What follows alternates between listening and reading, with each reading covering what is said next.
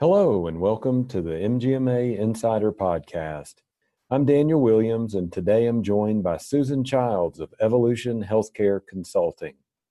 In addition to her work as a healthcare consultant, Susan is also a frequent speaker at industry events, and she's a workshop trainer and an author. Well, Susan, thanks so much for joining us today. Well, thank you for having me. Um, you've got a huge interest and focus on page, patient engagement. Um, where did that come from, and what can healthcare professionals learn from better patient engagement? So, really, I became involved with patient engagement from running practices and working with patients for a long, long time. I actually had a very sick friend who I was actually ended up being the collaboration of care between the doctors because they weren't talking to each other. And a lot of mistakes were made with communication that could easily have been prevented if somebody had listened to her. And to me, the central focus is the patient and the physician. Everyone else can be replaced. So this is the role we have to support and protect. And that's what makes the partnership of care is the physician and the patient. And it's really not hard to add a lot of patient-centered policies into what you're already doing every day. And when you have better engagement, it's a win win situation. You have positive outcomes, patients are happy to pay their bill. A lot of times employers are uh, employers are happier, employees are happier, and it works really well. And that's what the business we are in is taking care of patients. Now, this conversation is taking place during National Heart Month. We're talking in early February, and what we've seen is it's a great opportunity for medical practices to further engage with patients and educate them on their health. What are some best practices you recommend uh, for a medical practice to take and so they can connect better with patients and help them take a more active role in their health?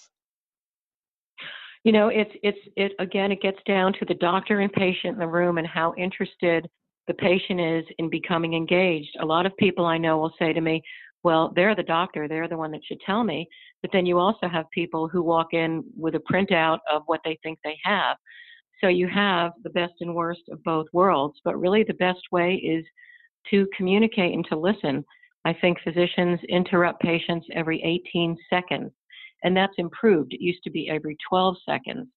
So if you take the time to listen, the patient will tell you more. And if the patient tells you more, they become engaged and they become a part of the decision making. Someone said to me that they were at their doctor's mercy, that they didn't really feel like they had a part of it.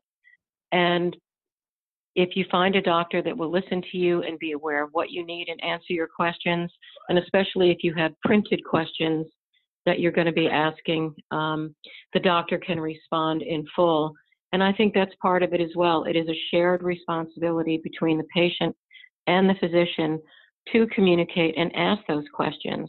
I myself had a problem with a physician that I ended up leaving. And I said to her, I present on communicating and you and I can't talk. This is not good. Right. Know? So, yeah. So, and you have to be able to talk to them because anyone can handle the sore throat. But when you're having the chest pain, 49% of people don't tell their doctors what's really going on. So you really have to be transparent and communicate. There's a lot of things already happening. There's the portal where you can communicate. There's patient education. There are support groups. Um, there are patient panels. Um, all sorts of ways. And it's up to us to let the patients know about that because patients sometimes are afraid to ask. So it's how we offer it and what we're offering it and who's offering it. Right. And communication is really at the heart of a, a wonderful article that you've written about healthcare that will appear in the March issue of MGMA Connections magazine. Uh, something that I really loved about that that article uh, was that you looked at it from you looked at communication from the patient's perspective, and I thought that was a a unique angle that you took. What one of the things that stood out to me from your writing is that communication, not only from the medical side, from the healthcare professional side, but also from the patient side. And, and really that it's what you were talking about just a moment ago, how important it is from the physician or anyone else who's interacting with the patient to listen. It seems like the most simple thing in the world to just sit down and listen to what the patient has, but that often doesn't get done. It doesn't get done because we are an instant society. We don't talk to each other anymore. You know, you go to an airport and you come out of the plane and everyone's looking at their screens. I do that. Um, you know, people are looking at their phones at lunch, and then you put people next to each other three feet away at the front desk and expect them to communicate and get along well. And you have to have some kind of established rapport and training with your people to make that happen. And with with patients and physician communication, I find that has been covered a little bit, but to me, it's just as important for the physician and the staff to communicate well so we can take care of the patient because the patient notices a lot of things. Um, and also, the more that we do not communicate, the more people tend to assume. And 95% of people walk into the door having an expectation, and that's based upon their last experience. And if that can be a good or a bad one, um, there was a practice I worked with in Tucson where patients would walk in and smiling and reaching for their wallets as the reception very, receptionist is very confidently asking for their copay and saying good afternoon. That's one way of doing it. Another way is when I was in um, a way to have a patient not become engaged is one practice I was working with and I was waiting in the lobby and I heard a patient walk up to the front desk to check in and she blurted out for everyone to hear, You have a bad debt, you can't be seen. I mean, mm. that's horrible. The man left in shame. You never want to put a patient in a place of shame. And that's another reason this is so important to me. I want patients to have access. I want physicians to be paid, but I want patients to have access. If they have access and they feel welcome, they will treat it that way. And if, if they walk into the into the office and the front desk says hello and smiles at them, they're going to smile back. It relaxes them. Every little step along the way makes a big difference. Right. And it does seem like these are just the most normal uh, best practices for communication in life, whether it's in a common sense. Yeah. Absolutely. So, what is that next step? I mean, you you mentioned one was just making good eye contact and smiling and saying hello, and as you a patient flows through the you, you know an appointment process are there some other steps that the the healthcare professionals can can provide along the way that can just give them a good experience? Because often if you're there to see a physician things aren't going great for you probably. So what are some other things they can do to to make it as a good experience as possible for the patient? You know the best thing they can do is correlate the care and cross referencing works really well too um, if you cross reference, for example, the, um, the lab talking to a patient and says, Well, Dr. Childs is very happy you're getting this lab work. We're really glad you're feeling better. When you confirm each other's role um, within the process, the patient feels more confident and they will become a part of the process more. You're covering each other, you're affirming each other, it's also a good way to get feedback because if there is somebody new in the lab, the physician can say, Hey, how did you like Susan in the lab? And I'll either tell you whether I like Susan or not. But it's a great way to see how patterns are, and it's a great way to show how physicians support staff and everybody's, again, supporting each other. Um, communicating with closure also helps with patients. Sometimes patients don't know when treatment is done or what to do next. So the patient um, will hear from the physician or PA, um, any kind of provider or nurse, things like, you're all set, you're ready to go, we don't need to see you back unless this happens again, we can do a return appointment in six months. And that way the patient knows, okay, over the next six months, this is what I need to do. Also, writing things down for patients helps a lot. As a consultant going into practices, I can remember everything, but as a patient, I'm jello. I don't remember a thing. Mm-hmm. So I have to write every single thing down.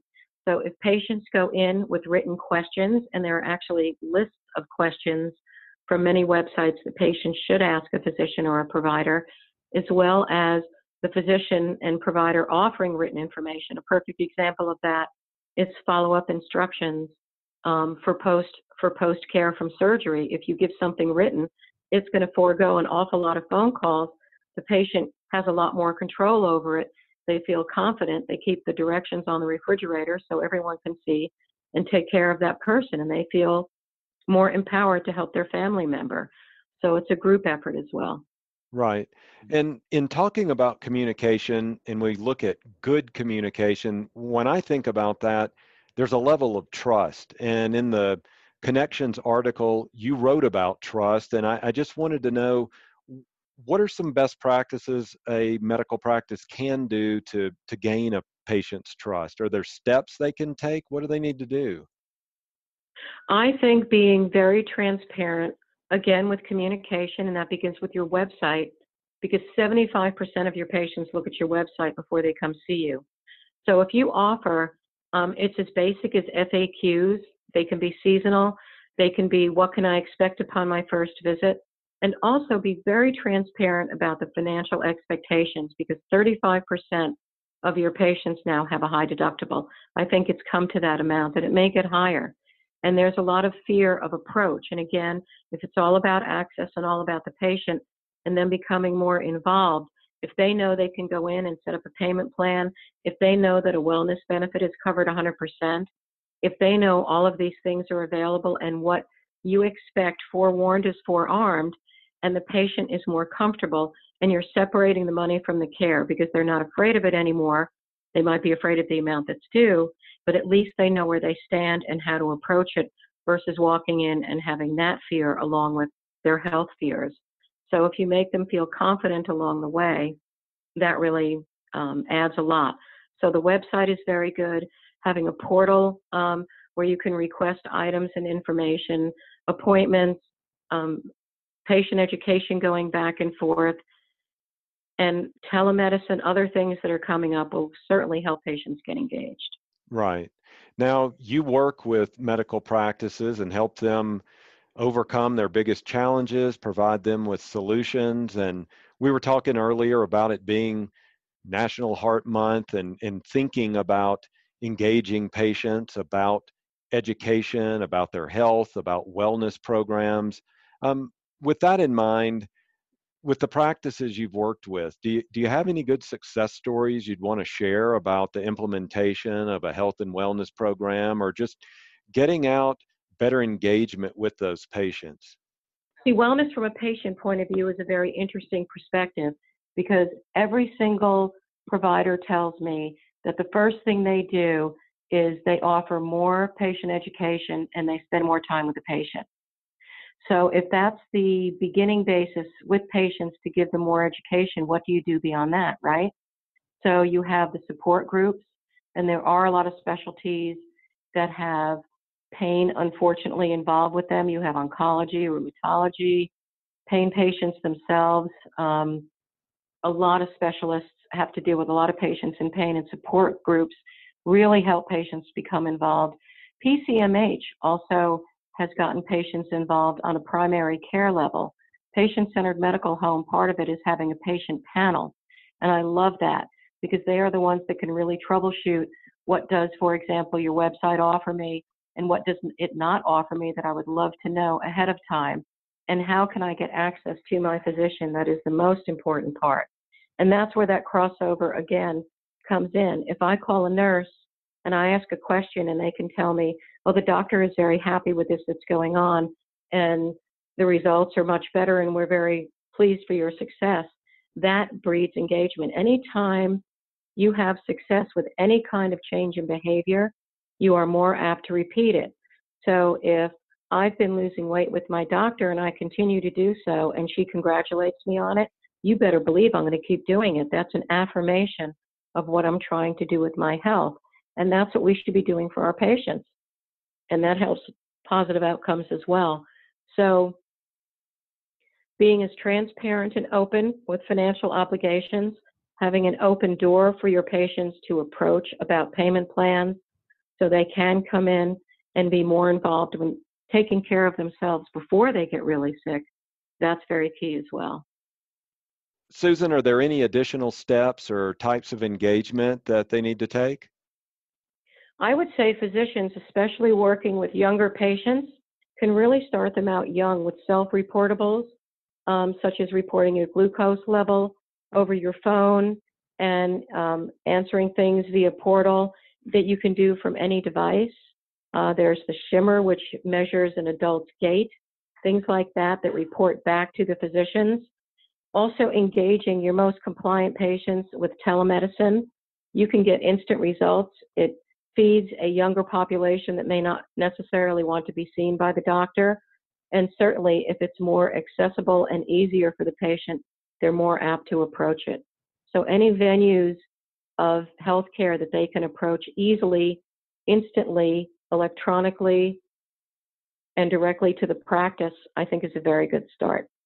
Well, Susan, those are great insights. Thanks so much for joining us today. Thank you. Thanks again to Susan Childs of Evolution Healthcare Consulting for joining the podcast today. You can hear the MGMA Insider podcast every Tuesday and Thursday, wherever you get your podcast. Don't forget to check out our other series, Industry Insights, where we focus on the biggest challenges and topics that medical practice and healthcare professionals face today. MGMA Insights publishes the second and fourth Wednesday of the month. If you have any questions, concerns, or ideas, please shoot us an email at podcast at mgma.com. I'm Daniel Williams. Thanks for listening.